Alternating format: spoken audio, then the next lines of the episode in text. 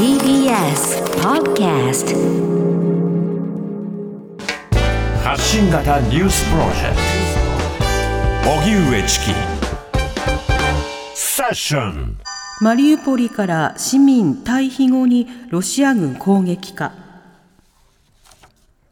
ロシアのプーチン政権によるウクライナの軍事侵攻で南東部マリウポリのアゾフスタリ製鉄所から民間人が退避した直後ロシア軍が攻撃を再開したとウクライナ側が明らかにしました。国連の支援などを受け1日製鉄所から逃れた民間人およそ100人は翌日南部ザポリージャに到着。民間人の退避は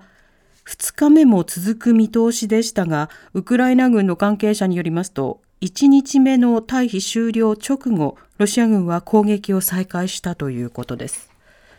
またロシア軍は東部のドンバス地方で攻勢を強めていますがアメリカ国防総省の高官はロシア軍の制服組トップのゲラシモフ参謀総長が先週の数日間現地を訪れていたことを明らかにしました。国防総省高官はその意図についてドンバス地方で何が起こっているのか自分自身で確かめようとした可能性があるとしています。そのような中、ヨーロッパ安全保障協力機構に駐在するアメリカのカーペンター大使は2日、国務省で開いた記者会見で、マリウポリ周辺にロシア軍側が強制収容所を少なくとも4つ設置したという見方を示しました。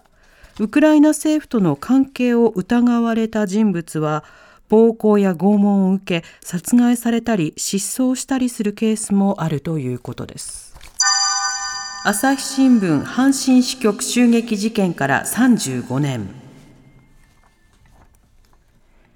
兵庫県西宮市で1987年5月3日朝日新聞阪神支局が散弾銃を持った男に襲撃され記者2人が死傷した事件。発生から今日で35年を迎え、支局1階には祭壇が設けられ、殺害された小尻智弘記者を関係者などが追悼しました。朝日新聞は2006年、支局に襲撃事件資料室を開設。資料室には襲撃に使われた銃弾や撃たれて穴が開いた小尻記者の服などが展示され、言論への暴力の記憶を現在に伝えています。ただ、毎年5月3日には支局を訪れる市民に一般公開していましたが、新型コロナ拡大を受け、今年も中止となりました。襲撃事件後、赤報隊を名乗る犯行声明が東京都内の報道機関に届き、その後、警察庁は一連の事件を指定116号事件として捜査しましたが、容疑者逮捕には至らず、2003年3月までに全て時効となりました。知床の観光船事故、水中カメラでの船体調査再開。北海道知床沖で乗客乗員26人が乗った観光船カズワンが沈没した事故で悪天候で中断されていた海上自衛隊の水中カメラでの船体調査が再開され12人の行方不明者の捜索が続いています。また、第一管区海上保安部は、業務上過失致死容疑で、運航会社知床遊覧船の関係先を家宅捜索しました。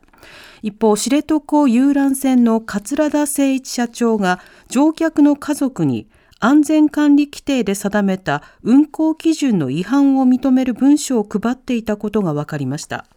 桂田社長は27日の会見では違反を認めていませんでしたが文書の中で運航基準通りに運航していれば事故を回避できた可能性はあったと謝罪しています。